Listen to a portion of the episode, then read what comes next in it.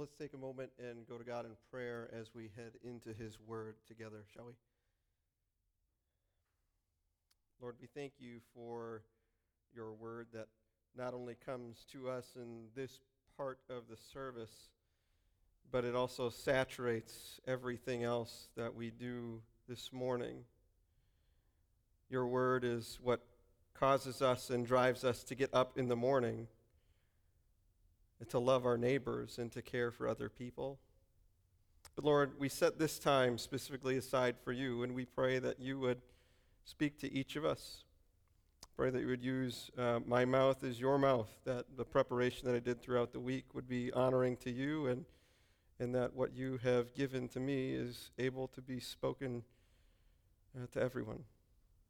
We pray for those listening online and listening later on that they too may be blessed by hearing your word. It's in Jesus' name that we pray. Amen. We're going to go to, there was a lot of options to choose if you heard where this story was from. We're going to go from to Matthew chapter 18, and we'll get there a little bit later. But in reality, what I was thinking about was upending the status quo is hard. When you get used to doing something a certain way, doesn't matter what it is, changing the oil, you used to doing that that certain way. When you get used to getting up in the morning a certain way, when you get used to eating your meals a certain way, it's hard when someone comes along and changes your routine. Right? When there's an extra person there that you weren't planning on that maybe doesn't know the rules and wants to throw their food around rather than eat it. Or, or maybe someone doesn't know that you like to wake up by hitting your alarm three times and then you'll finally get up. But the person you're married to all of a sudden wants you to get up when the alarm goes off that first time. Upending the status quo, the normal operating procedure, is, is hard. Let me give you another example from when I was in college. A, a guy that was on my floor, I won't name him by names, but he was a very organized and almost obsessive compulsive about the way his books were on the shelf. You know the person I'm talking about. You walk up to the shelf, every book arranged by size, all approximately one and a half inches from the front of the shelf, no matter the length of the book. So then, when you look at them, you see this wonderful wall of books, perfectly organized. And then you got some guy, some chump named Steve, that comes over and pushes a few of those in, maybe flips one around. I, I can't say this is proud moments of me sharing my, my behavior with you. But it's hard when someone comes in and changes things. Perhaps you can think of things in your life that you like a certain way, that someone came along and, and started, like, it felt like they were just poking at you because they wanted you to think differently. I think people who have kids or interact with kids at any level, an aunt and uncle, whatever, a grandparent, get the idea because they know kids upset the status quo. They change the way, the behavior uh, you normally want to behave, perhaps. Like me, I'd love to sit down at the table and hear that quietness, maybe a little bit of conversation going along. Everyone gets their turn. So you can imagine that's not necessarily the way it is at my house with seven people around the table. So it, they, the children get you to think differently. They cause you to put your time in different places, adjust your thinking. And I think it's because they're so dependent. Emily and I were having a conversation this week about the dependent nature of children and how she's like, I feel all we do in our life is clean up after the kids. I did take a picture of a unclean room, and I was going to share it today. But then Peyton said, Dad, are you going to make fun of us? and I'm like, you know what? I was going to take a picture of a dirty room and a clean room and show them, but I'm not going to. But what it got us to think about is it's a mind shift. The dependence that children have on other people for their care. Whether it's making them food, not only do you have to not only think about maybe yourself and your spouse, but now you have to think about caring for another person. When you think about cleaning up, it's to, it's to create a safe space for our youngest so she doesn't put something in her mouth that she can't. Upsetting perhaps the way things were before, but it was for the better. It was for the care of each of us. And so we look at this passage where, where just as kids give a different perspective on life to us, where Jesus is working at giving a different perspective on greatness to his followers, the disciples. So let's take a moment and look at the kingdom perspective that Jesus gives to the disciples about greatness. Matthew 18, and we're going to look at verses 1 through 6. At this time, the disciples came to Jesus and asked, Who then is the greatest in the kingdom of heaven? He called a little child to him and placed the child among them. And he said, Truly I tell you, unless you change and become like little children, you will never enter the kingdom of heaven. Therefore, whoever takes the lowly position of this child is the greatest in the kingdom of heaven, and whoever welcomes one such child in my name welcomes me.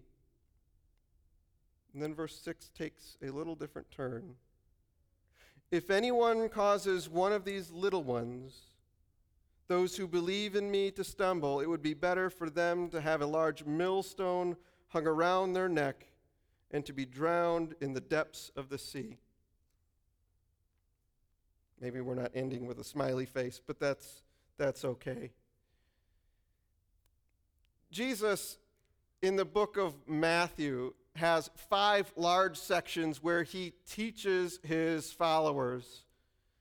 Teaches people who are gathered together, but also teaches the disciples themselves. And the whole focus of these large teaching sections is to show the followers how it is that they are actually supposed to live each and every day. What does following Jesus look like? What do the ethics of following Jesus look like? What does a life look like that follows Jesus? What does a, we would say, Christian life look like? Now, this is in the fourth section. So there's already, we've already hit three, and this is from the fourth. And here now, Jesus is specifically showing the kind of community and care that should characterize relationships between one another. Relationships not, e- not only between one another in the church, but also between one another outside of the church. Jesus is, is working to, to show them how their thought process, if they're following Jesus fully, should change. The theme that binds this section together is concern for the spiritual needy, the spiritually needy. Jesus' concern for the powerless, his concern for those who are victimized by sin, his concern for those who have been victimized by others. It's a kingdom in which Jesus wants to share how this kingdom, these people recognize their dependence upon God, just as children are dependent on adults. And so Jesus, Jesus, it, it all well, it all starts out when the disciples ask a question, doesn't it? The disciples came to Jesus and said, Who is the greatest? Who is the greatest? And we heard from all these other passages that, you know, there's other times where they argue about, no, I'm greater, I got this skill, that skill, this other thing. And, and then James and John's mom come over and they try to, she tries to say, hey, can, you know, can my boys sit next to you on the bus? Um, can they sit next to you when you when you get into the kingdom of heaven? And trying to jockey for these positions of greatness. And, and there's probably other people too, perhaps other than themselves, that they had in their mind. The disciples too were probably thinking about all of those people that perhaps we touched on in earlier sermons Moses and Abraham and David. Those are some great guys. Are, are they the greatest, perhaps? And, and, and maybe they debated about who was better, like, you know, people debate about Aaron Rodgers and Tom Brady. Or, you know, or Michael Jordan and LeBron James if you're basketball people. Or Giannis, I would say, is better than both of them. but anyway, uh, you can debate about those things, and perhaps they debated about that. But Jesus basically says throw your ideas of greatness out the window. Because my kingdom doesn't operate that way. What you're thinking of greatness doesn't translate to my kingdom. Let me show you. And so, so he calls a child forward and says, Truly, unless you change and become like little children, you will never enter the kingdom of heaven. It's kind of a similar conversation that Jesus had with, with a, a guy named Nicodemus when Jesus said, You have to be born again. And Nicodemus is like, um, Jesus, you know, how can I be born again? But it's not necessarily phys- physically becoming a child. It's not like we need to live lives like, uh, you remember the movie like Benjamin Button? And maybe you don't but it's this person who is like growing younger or something like that. Anyway, it's been a long time since I've seen it. It's not that. Instead, it's an object lesson about importance. Because though the Jews thought that children were a blessing from God, though the Jewish tradition regarded children highly, the rest of the ancient world didn't. The rest of the ancient world often saw children as half human before they reached puberty. Their only benefit of them being able to be seen as human was the future work that they would do for the family, anything that was happening in the future, because as of right now, as a child, they weren't really much help. And that's what the ancient world thought. They only thought about the benefit by them enhancing the, worst, the, the workforce or, or uh, them benefiting a, a, another way that they would be able to be a defensive power or they would be a part of the army or, or there would be something that would come in the future that would guarantee their, their future glory of their house and their line of people but they had no rights. Kids didn't, kids didn't have any rights. They were simply unable to advance anything on their own. They always needed the adults. And even, even worse is oftentimes baby girls or girls just in general were just seen as expensive and they could just be let go. And you would you would just, if you didn't want your girl, you would just leave her aside. And you would go on with your day.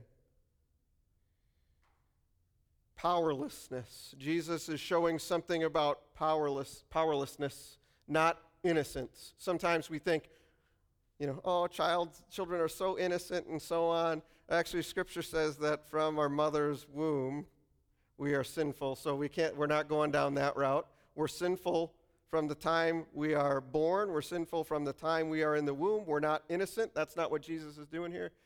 What he's saying is that we are dependent upon others because we ourselves are powerless. Jesus is saying, down. Going down is the new way up.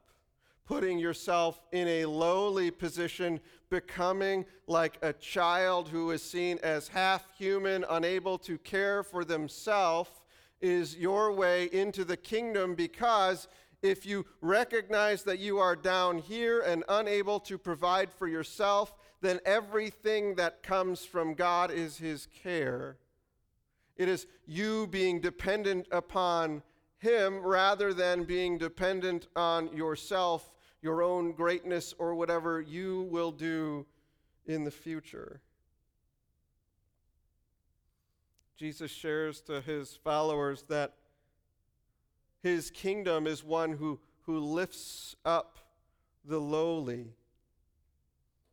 His kingdom is one who upends our understanding of greatness. Those ideas that we had in our mind before, we, we throw them out. I think there's another interesting thing about this verse other than becoming like little children, it's the word change. That's considered to be a word that has an ongoing, repetitive meaning. It means that each and every day you will renew your mind, change your mind, becoming someone who perhaps sees themselves as humble, meek, willing to care for others, to take on that lowly status each and every day. It's a transformative process. It's not just going to happen once.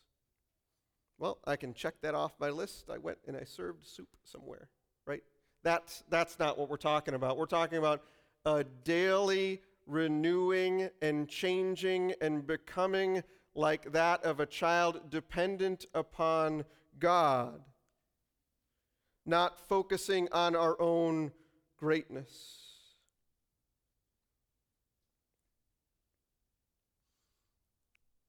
And then there ends up being this shift. Not only are we doing it for our own uh, uh, humility, I guess you could say, but we're doing it for the benefit of others. Whoever welcomes now Whoever welcomes one such child in my name welcomes me. So there's this shift of now our, our own attitude has been shifted, but now we're supposed to consider and welcome and care for others. And it's interesting what Jesus does here with the idea of the child again. Initially, in the last verse, he was spoke, focusing in on this child. But now it's one such child, expanding out the meaning that it doesn't mean the only the child that was in front of him, but now he's saying one such child and increasing the metaphor. And he will do it later on because in reality, what he's saying is he's not just speaking about children. Whoever welcomes those who are powerless and cares for those who are powerless in places where they are looked down upon, that is the focus. It's not just little kids that we see. We can interpret this more broadly and encapsulate all of those insignificant and ignored people groups in society and around the world. I think perhaps sometimes in our life, we want to take the greener pasture, perhaps we would say, and overlook those people groups and instead go and try to take on the, the greater task and, the, help out the more influential people because then there will be some type of recognition and greatness and so on. But instead, Jesus calls them not to care for the great, but to care for one such child the little people, the ones who are not seen as great, the little tasks, the little ones, the weakest, the most vulnerable, the least significant humans that you can think of, is the clearest possible signpost of what the kingdom is like. People caring for the least of these. The kingdom isn't going to be filled with the people who are perhaps the strongest, the fastest, the loudest. That's not what it's about. It'll be filled with those dependent on God and those who are caring for one another. Jesus' kingdom lifts the lowly, upending our understanding of greatness. Then we get to that verse 6 that I said, well, here it kind of takes a turn, doesn't it? If people who understand God's kingdom characteristics and the care for those who are in positions of dishonor, those who are ignored, if we know we're supposed to care for them and we don't, what happens? And Jesus says, if anyone causes one of these little ones, now, he doesn't even use the word child. Those who believe in me to stumble, it would be better for them to have a large millstone hung around their neck and to be drowned into the depths of the sea. God's kingdom is a place where the powerless and the little ones are cared for. And if anyone knows they are to care for them, Jesus gives a pretty gruesome definition and in reality, what he's saying is this isn't a small millstone. This is a millstone that a donkey would be walking around. It would be this enormous millstone. And, and Jesus is basically saying you would be better off to have a gruesome death in this world than face the judgment of God if you're going to ignore the people that he cares for. And the people he cares for, it's not just the small babies, but it's the full grown people. Every family group, every neighborhood, every community, every office, every school, classroom has the people who are called the little ones. Every people group that we know of has individuals who are the little ones. You know them as the people who are powerless. You know them as the people who are disliked for being different. You know them as the people who are ignored because of the color of their skin. You know them as the people who are ignored by, by the way that they dress or the way they have their hair or the way that they haven't showered in four weeks. You know them by the people, by, um, uh, by the ones that others don't seem to give the time of day. You know them as the students who don't get the individualized care that they need. You know them as individuals who are so utterly dependent on others that they somehow can't care for themselves, the little ones. And to be a part of this kingdom of who is the greatest in the kingdom there's a mindset, mindset shift that has to take place. A mindset that says we will begin to embrace, that we will begin to give time, that we will begin to listen, that we will begin to honor, that we will begin to give regard for, that we will begin to care for by our own time or our own money or our own things. Perhaps even including into caring for those and welcoming those of whom we disagree with. Am I able to say that? I think I am. Even the individual that's on the opposite spectrum of whatever issue you want to come up with, they too are one who needs to be cared for. They too are one who is to be loved. So, how is it we can choose each and every day to become like a child and to care for one of these little ones. Our call it's to, to love and care for and to exude and, and live out God's kingdom values, not just on Sunday, but every single day of the week. And it's right there in our mission statement. Each and every day we are to live for God. We are to live for God, living out that care of the little ones, living out that childlike attitude, not looking at ourself as the greatest. It's there in the second statement, too. It's loving your neighbors. If you have a snowblower, maybe you snowblowed your neighbor's sidewalk. A small way of loving your neighbor